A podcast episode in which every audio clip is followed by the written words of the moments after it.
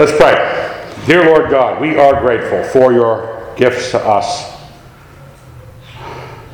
We're grateful for what your, the Lord's brother uh, James laid down for the saints, his understanding. We'd ask that we would walk with it, learn how to practice the Christian life. Thank you for this. In your Son's name, amen. You're welcome. Um, this takes us through, this week takes us through the end of the book of James, the inadvertent series that happened to us. Um, it's a section of James that is,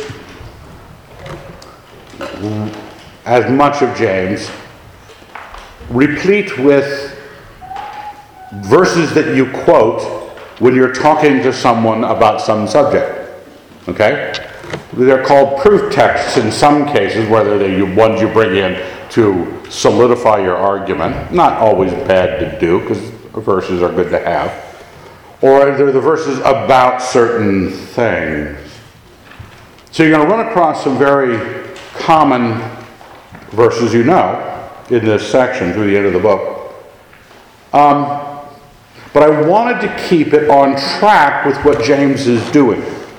At least James is doing a continuity in how he's addressing the saints. He's been concerned, we covered this the last few weeks, he's been concerned about the way Christians tend to measure what you might call the deeper walk club.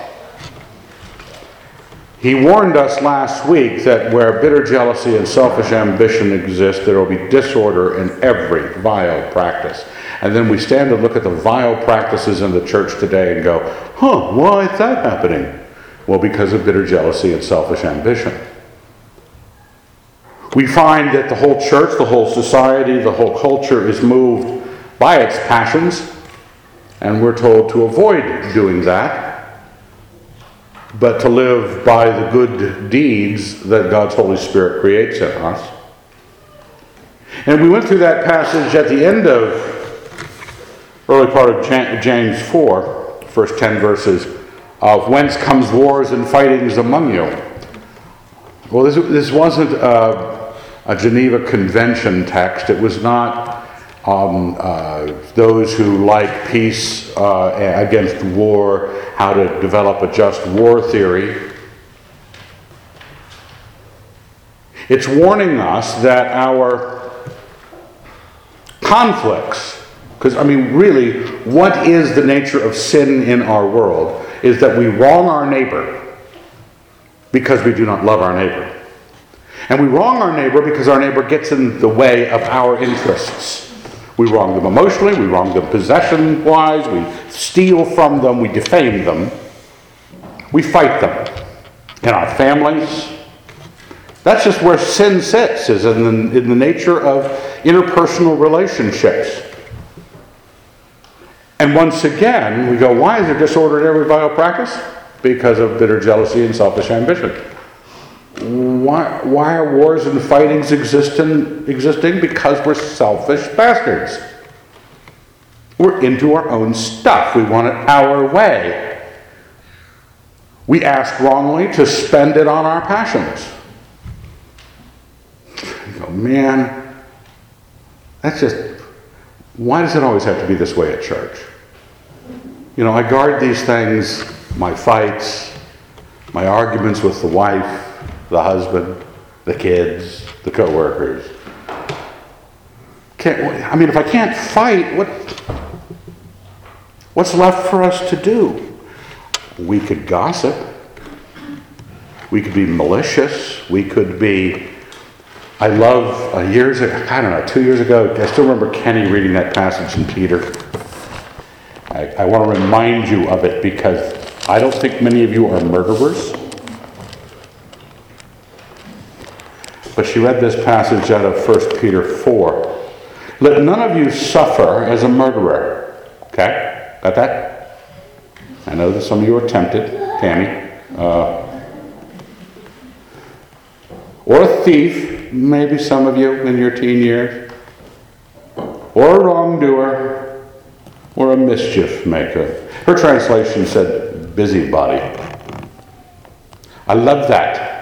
You busybodies, right up there with murderers and thieves. But that's where we go, right? If we can't, you know, Christianity, it's okay, no fighting, no overt cursing one another out where there's this, or fists flying. We're Christians, we're not allowed to do that. Verse 11 of chapter 4 of James Do not speak evil against one another, brethren. He that speaks evil against a brother or judges his brother speaks evil against the law and judges the law. But if you judge the law, you are not a doer of the law, but a judge. There is one lawgiver and judge, he who is able to save and to destroy. But who are you that you judge your neighbor? Just when you thought you could walk comfortably away from the fights and the wars, I'm going to calm down. I'm not going to be in these sorts of things anymore. It's causing too much trouble, too much jail time.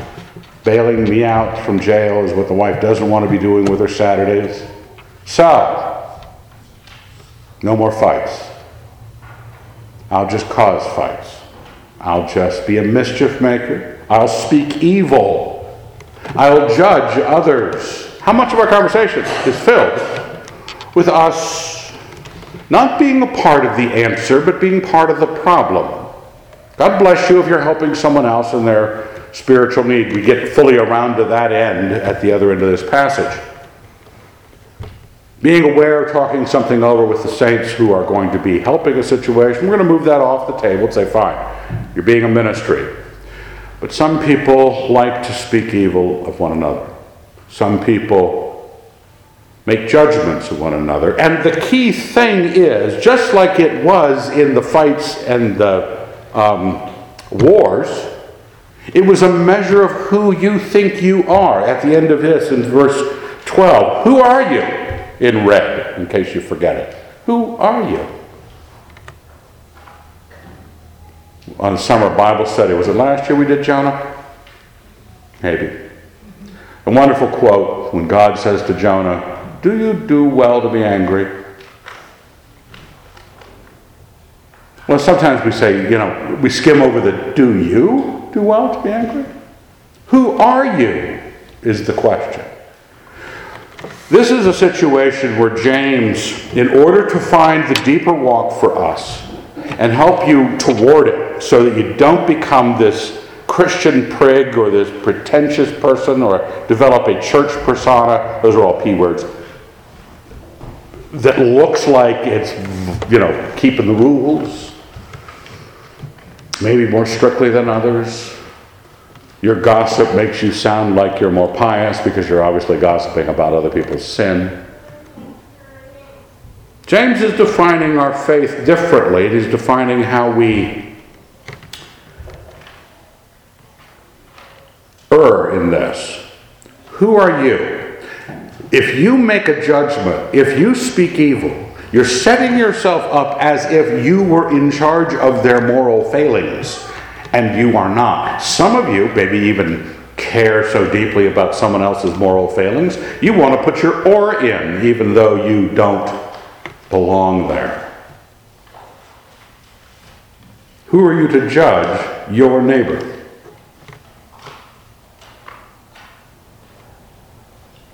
Now, it seems that James doesn't think you are someone who ought to judge your neighbor.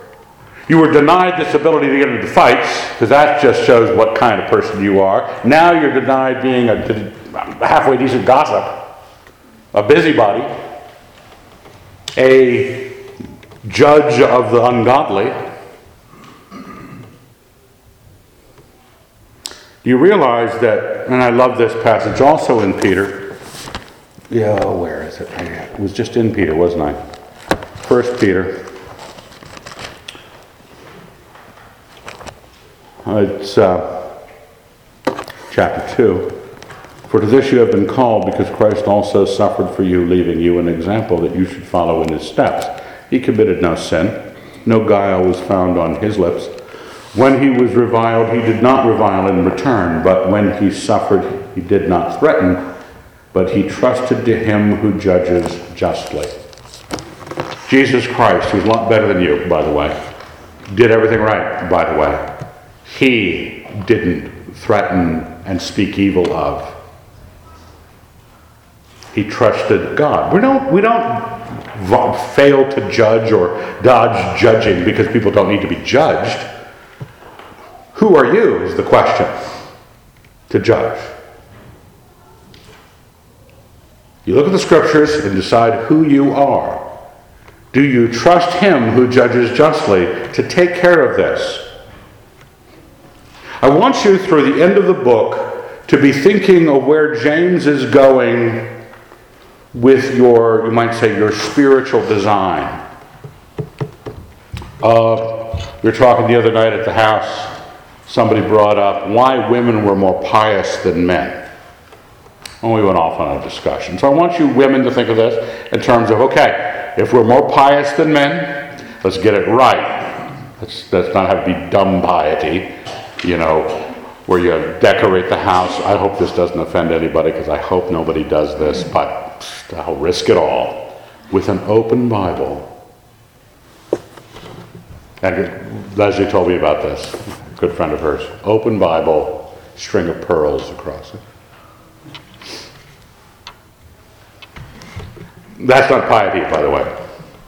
So if we, if, if you women are thinking, okay, we're going to be, out, we're going to out pious the men, let's get this right. Let's listen real acutely to what is being said this morning about piety. And men, because you're not as pious as women,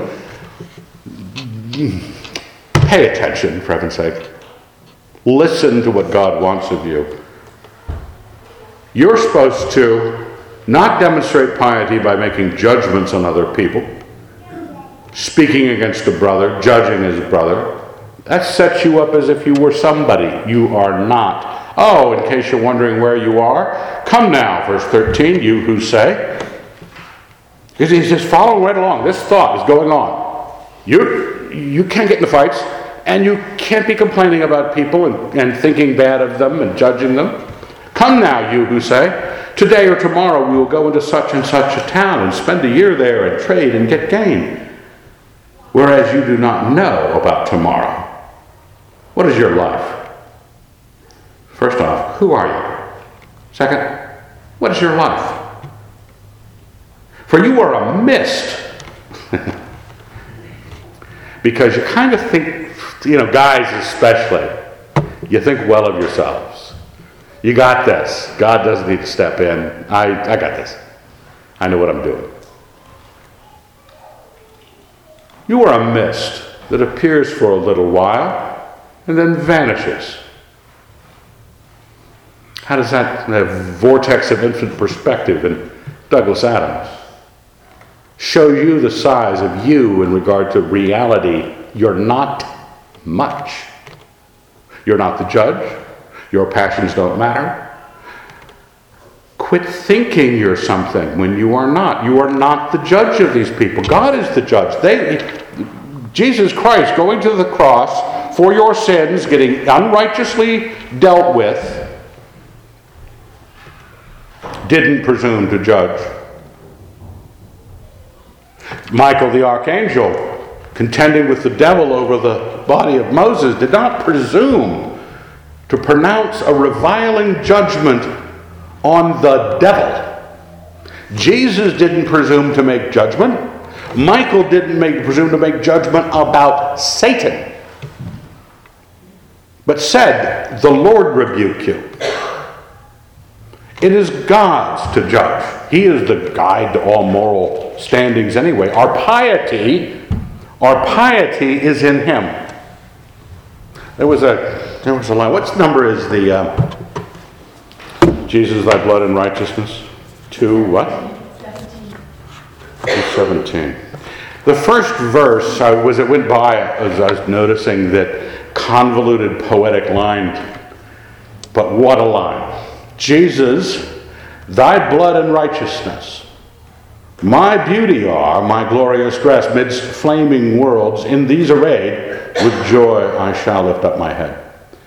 Now, he's basically saying, I am dressed in Christ's righteousness, that, um, you know, amidst the stars, amidst gaseous bodies of flame, he is going to stand dressed in that righteousness. In that way, he can with joy lift up his head. Our righteousness, our judge, our godliness is our Lord. Sometimes because we design a bunch of, you know, we have groups where we have uh, a pursuit of holiness, we start to go around with the holiness, you know, Geiger counter, checking others. We want to be, we want to carry, James is caring about our righteousness, but he wants you to define it differently than you have. So don't think that your passions matter here. You're not the judge. You don't get to pursue your own passions. Your life doesn't even matter. Okay? You will have, God willing, today or tomorrow we'll go into such and such a town and spend a year there and trade and get gain, whereas you do not know about tomorrow. Remember the mist. Verse 15 Instead, you ought to say, If the Lord wills, we shall live, and we shall do this or that. This is not a judgment of a place in life that you may be. You may have a business trip next week to Guatemala. So be it. Are you designing and in charge of your life? Is God designing and in charge of your life? Have you placed you in a certain position? Are you always in pursuit of a certain position where you have to push certain people down by your judgments or the fights you have with them to seize your own, to have your ambition? Or does God walk before you, granting you all the goodness of life? A good paycheck, an honest day's work, friends, is God placing you or are you placing you? As it is, you boast in your arrogance. I don't know if you ever thought that, that when you don't say and mean, God willing, that you are boasting in arrogance. All such boasting is evil. Whoever knows what is right to do and fails to do it for him it is said. He has, through the early part of James 4, about what you should not be motivated by, and letting you know that certain things that you dress up as allowable expressions of Christian, you know, malicious piety, passive aggressive Christianity, you don't know who you are. And now you know. James has told you. James, the brother of Jesus Christ, you know. I always, for the last, I don't know how many years of my life, my presence nationally has always been Evan Wilson, Doug Wilson's brother. Okay? Now, before that, it was Evan Wilson, Jim Wilson's second son. I, I'm always, it's never Jesus' brother, Evan Wilson. But James has Jesus' brother. And he's telling you, he's the bishop of Jerusalem, martyred for the faith. He knows what he's about, he remembers his brother's teaching. Do you know what's right to do? I want you to be thinking about this because there are so many things wrong. Remember, it's in our relationships with people.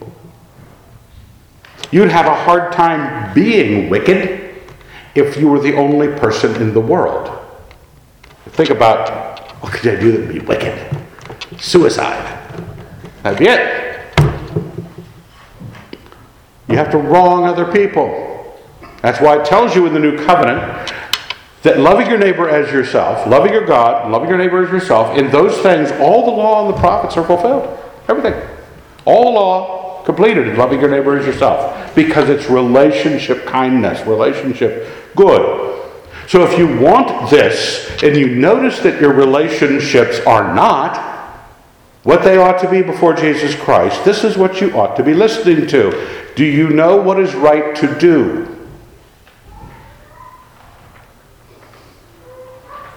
And he goes on because we don't. We, we don't figure it out so quickly. He said in verse 13, Come now, you who say, he walked out of these things that we get into tussles with others, we complain about others, we speak ill of others, and he says, oh, okay, you obviously don't know who you are. Come now, you who say, you, you're a mist. You're a morning mist. You're not even a great C.S. Lewis, you know, gray day in November. It lasts all day and the fog just gets thicker. You're one of those, you know, spring mists that by 9:30 is burned off. You're nobody. Come now, and he uses the same phrase. Come now, you who say, verse 13, 5 1. Come now, you rich, because where do we go? We've got this, we've got this worked out. We know how to live life, we think.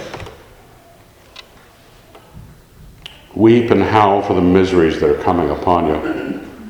Your riches have rotted, and your garments are moth eaten. Your gold and silver have rusted, and their rust will be evident against you, and will eat your flesh like. This is not very pleasant. And all of us, you say, oh boy, I'm, you are all filthy rich. We were sitting in the library a couple nights ago, and Peter Escalante got a text from an ex student in China, and the church that this ex student was going to in China the government was arresting everybody in the church. And he had a choice yesterday whether he was going to go to church on Sunday because you're going to go to a Chinese jail. This is a, uh, a reform church, in a successful reform church in China. And we were sitting there in my library on comfy seats knowing that I don't know if I want to go to church tomorrow. Why? Because I, I just don't know. We have this sort of, it fits like good pajamas, our Christianity in this country. All this freedom, all this provision, nothing threatened. The water's not even going to get shut off. You're going to have heat. You're going to have food. You're going to have a choice of churches that are beneficial in this town. So we prayed. We prayed for this church. And we, then we thought about the Thanksgiving that we had. We're all rich, is what I'm saying. We live in a rich country, free country, rich country, more than we know what to do with. You have to measure out whether you're these rich. The rust of your gold and silver.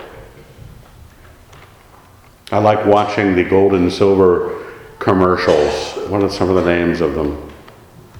Um, Lear Capital. What's the one that, that has uh, the actor? Um, oh, wow. They talk about gold like it was really special. And it isn't. It's just soft metal. You know, women will go, oh, jewels. Worthless pieces of sparkly stone that you have, you know, you have agreed with each other is going to be valuable. That it is not.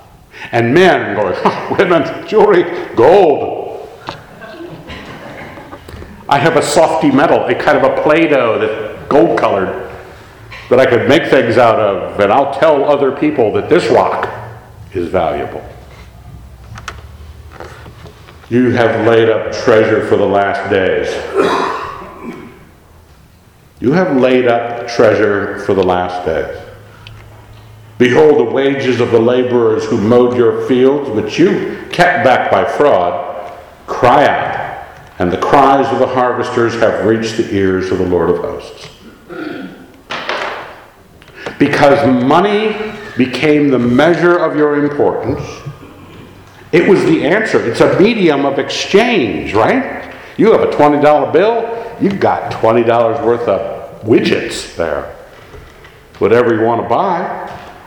Remember when you were a kid and you couldn't think of anything for money other than how many pieces of gum?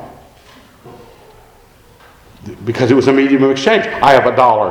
What, what could you get for a dollar gum wise? Back in the 50s, there were 300,000 pieces of gum. You had a penny gum machine. That's a hundred pieces of gum for a dollar. And you couldn't imagine that degree of wealth. Well, that's because just like when you fight and wage war, and you ask and do not receive, we find it okay, okay, if you won't let me fight, let me complain. Well, you won't let me complain, let me at least work hard and by my way to happiness. You've laid up treasure for the last days.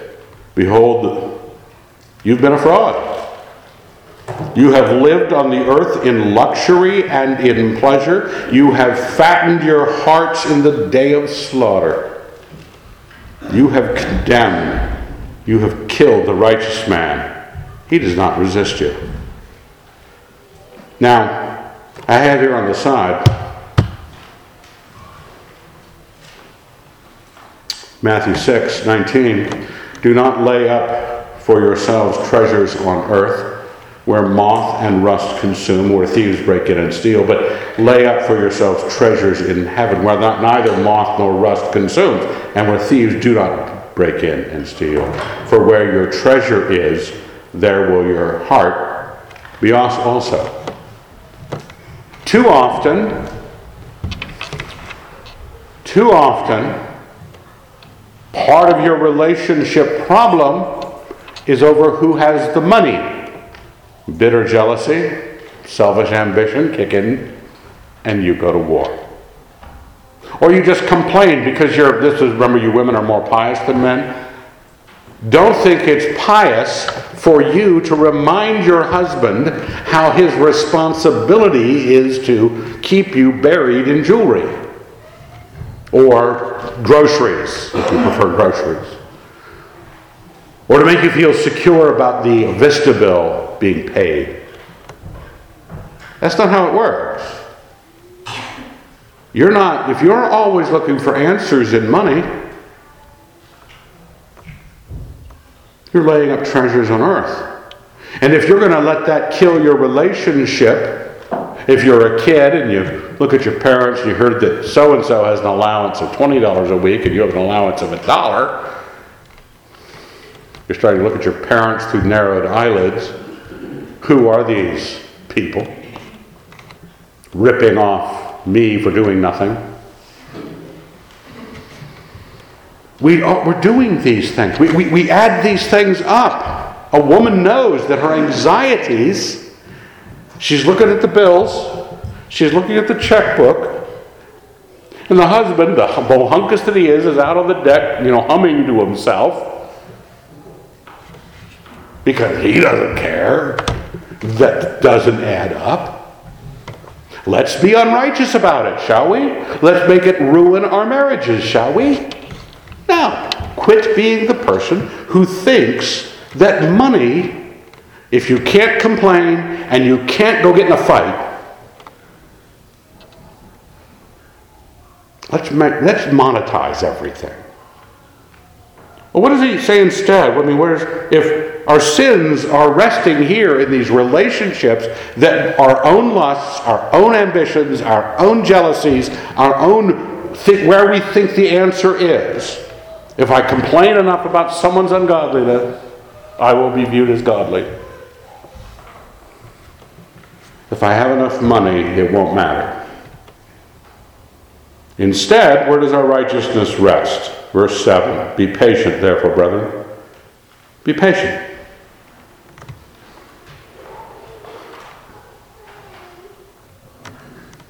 I've actually been in arguments with Christians that that's a bad advice. What do you mean? Aren't you responsible? Don't you believe Christians should do something? Oh, lighten up, Francis. Be patient. Because of this, be patient. The world is filled with wicked people, all of them following their jealousy and their ambition, all of them monetizing their happiness, all of them measuring by their standards of righteousness what is good, what is bad, not leaving it to God, who can both save and destroy, by the way. So where are you? Join in? Have the Christian church look just like the world? Oddly enough, we're worried about what hair color the girl has, not whether or not.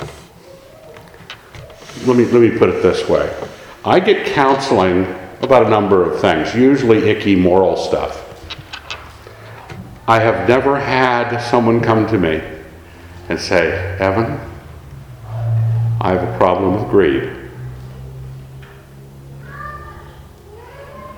That doesn't ever happen. We've disguised it so well. We want to imitate the world so much in that one. We don't mind that. Matter of fact, we all rejoice when Christians end up in the driver's seat economically. Well, it's not wrong to be in the driver's seat economically. God may give you that. We're talking about people who that's who they think they must be and become. Either if I can't become it, I will be jealous about those who did become it. I'll fight and wage war. We're supposed to be patient until the coming of the Lord. Behold, the farmer waits for the precious fruit of the earth, being patient over it till it receives the early and the late rain. You also be patient. Okay? In case you're missing the point. Don't do it this way. Don't be about yourself. Don't be insistent. Don't be knocking other people down on pious issues. Don't be monetizing your happiness. Be patient. Like a farmer's patient. In case you missed that, he has to wait. So you be patient too. Establish your hearts, for the coming of the Lord is at hand. Do not grumble, brethren. That's why my father taught me years ago that whenever we said, I waited for you patiently, it meant I waited for you impatiently we turned the claim of righteousness into a violation of the second instruction about grumbling because we did not only did it impatiently, we had to comment on having done it impatiently. Do you realize how much of your life is built on comments that you shouldn't be making? Have you ever talked to someone that you knew was a dear Christian friend and they started speaking of situations in a way that showed that they weren't successfully disguising their impiety. They were really, really bitter. They were really annoyed with something, but they were trying to, they wanted to get it across, and so they said, I waited for them patiently for two days. You didn't. You're told to be patient. If you had been patient, you wouldn't have brought it up. You wouldn't want everybody else to know. You wouldn't want to announce that your vice was actually a virtue and you wanted to rec- be recognized for that virtue. Do not grumble, brethren, against one another, that you may not be judged. Remember, you're not the judge, back in chapter 4. God is the judge. Now, if you get these things resolved, godliness, and, and I've told this to many, like husbands who have come to me because, let's just say, their wife is less than a joy. It rhymes with something. I don't know what. And they want to know what to do because there's no way, there's no way with that kind of wife you're going to say anything about that. That says, honey, have you ever considered that you're overreacting? Oh, sure, they'll, they'll go, yeah, you were right, honey. I was overreacting. Please lead me to repentance. No, they'll unload on you. The best thing you can do for every one of us in, when we're wandering from the way we should live our Christian life is to reintroduce them to what our relationship with Christ is. He is our God. You are not our God. He is our God. You are not our God. Does Jesus Christ want you to be this way? Does Jesus Christ, if they get reintroduced to God, and I point people back to that hideous strength where Jane Studdock doesn't get told to go behave with her husband a certain way, because that's how good people do it. She gets introduced to God. Bring people to God. Let, if you know, if you say you believe, you believe He is the judge of the living and the dead. He is the judge of you. You are not the judge. You should be suddenly humbled. If you're a difficult wife, you should be on your knees crying, not for your husband's forgiveness, but for your God's forgiveness. If you're some pompous husband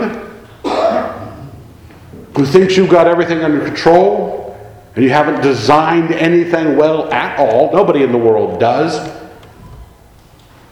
realize the judge is at the door. Is an example of suffering and patience, brother. Take the prophets who spoke in the name of the Lord. Behold, we call those happy who were steadfast. You have heard of the steadfastness of Job, and you have seen the purpose of the Lord, how the Lord is compassionate and merciful. What do you believe about your God? Lead your spouse, lead your kids back to who God is. Do they believe it? You'll find out if they believe it, but whether or not they're complaining about other people all the time. You'll find out whether they believe it and whether or not they're in fights all the time with other people. You're going to find out whether they believe it, whether or not they think some form of monetization is their path to security and happiness. You know God is compassionate and merciful, right? You notice that we can wait on Him regardless. I don't have. What's this suggesting? That you be patient and that you not grumble, right? And establish your hearts this way and be steadfast this way. Be patient and do not grumble steadfastly. Hang on to this. Wait the long wait. That means, that means it doesn't have to be fixed. You don't have to fix it. You're not in charge. Jesus Christ is in charge of you. Remember a few weeks ago I mentioned that God is trying to make his religion in you. Not you trying to offer a religion to him. Let him make his religion in you. And then above all, verse 12, above all. Because it's, it's, pulling everything out from under us that we would say, we are good enough, better, better than others, we can do this. Taking that, above all, my brethren, do not swear, either by heaven or by earth or with any other oath, but let your yes be yes and your no be no, that you may not fall under condemnation. He's almost directly quoting Jesus Christ here. Matthew 5, it's on the side. But I say to you, do not swear at all, either by heaven, for it is the throne of God, or by the earth, for it is his footstool, or by Jerusalem, for it is the city of the great king. And do not swear by your head, for you cannot make one hair white or black. Let what you say be simply yes or no. Anything more than this comes from evil. Jesus Christ told you it's evil to back up your word. Your word shouldn't need to be backed up. If you think it needs to be backed up, there's probably some evil there. If others think your word needs to be backed up, there's probably some evil there. It comes from evil. It comes from evil, and then it brings you into judgment. You'd fall under condemnation if I don't have my yes be yes and my no be no.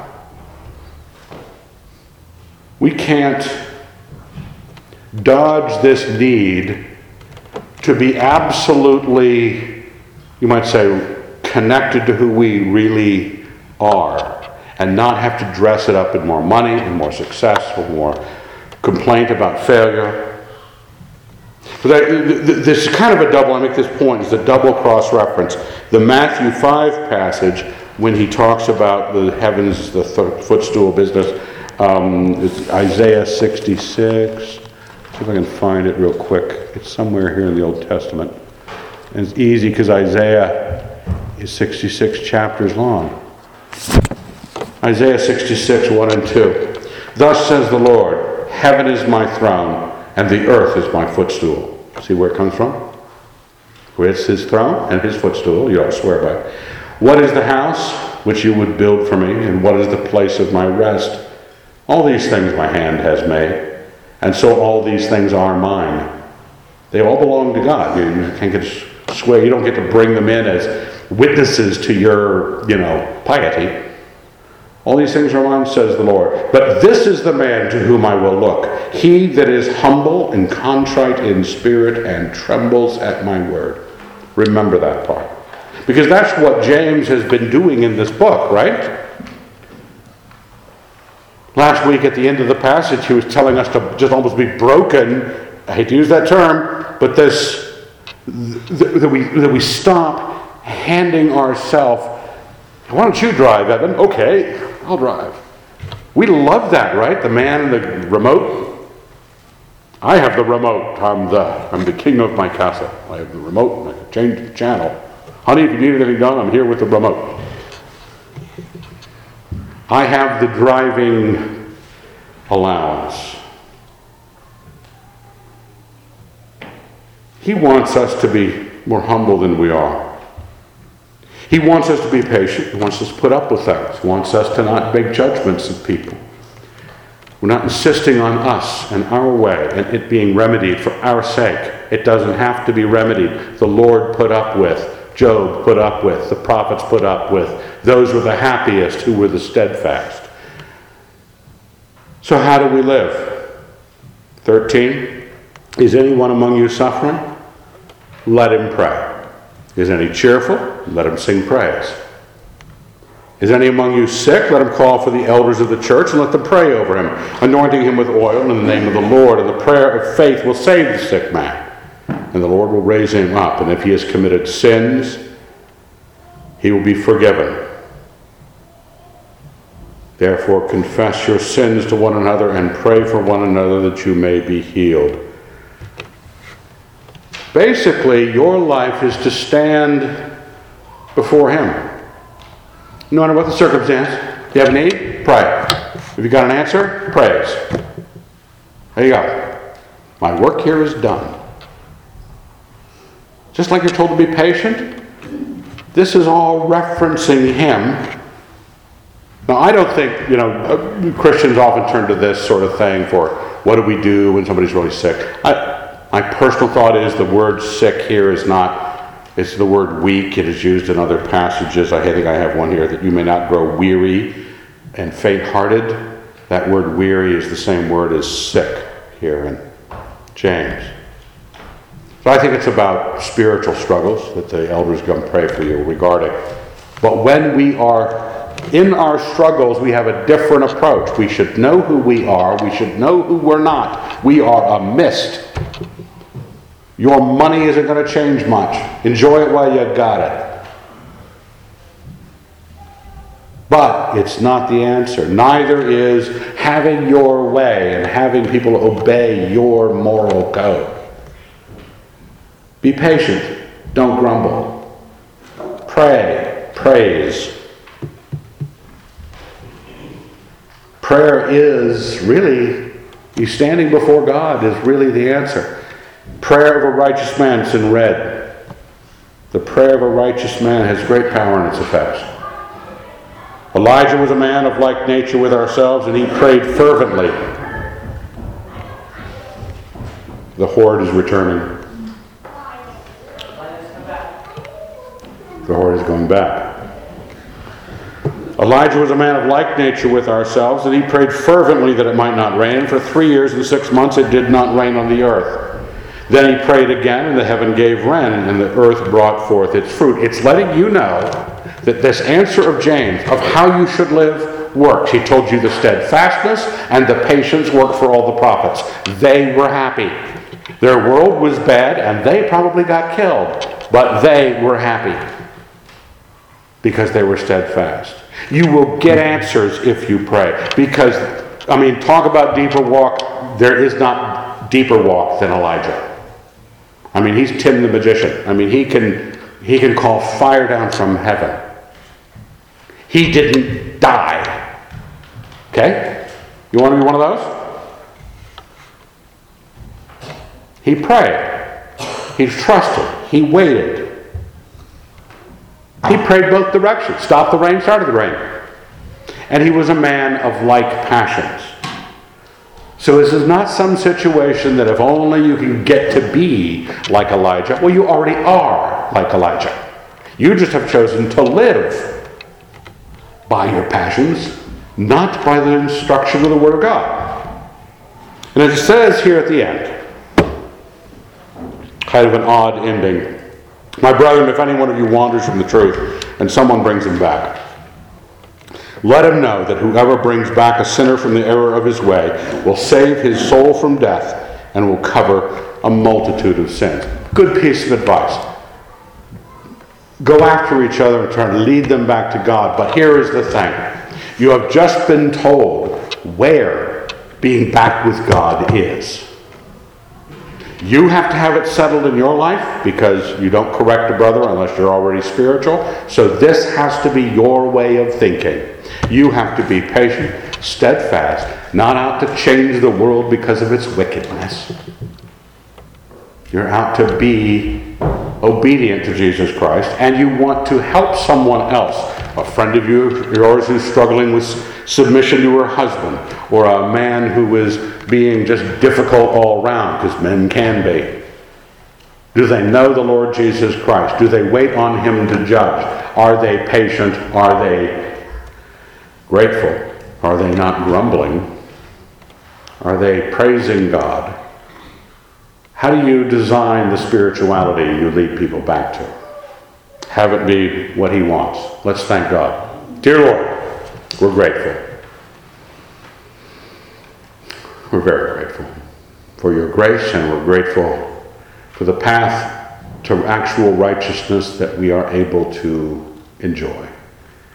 Keep us from replacing it with pretend righteousness or earthly ambition or fighting with one another for our own way. Thank you for the patience. Thank you for all the good you've given us. In your Son's name, amen.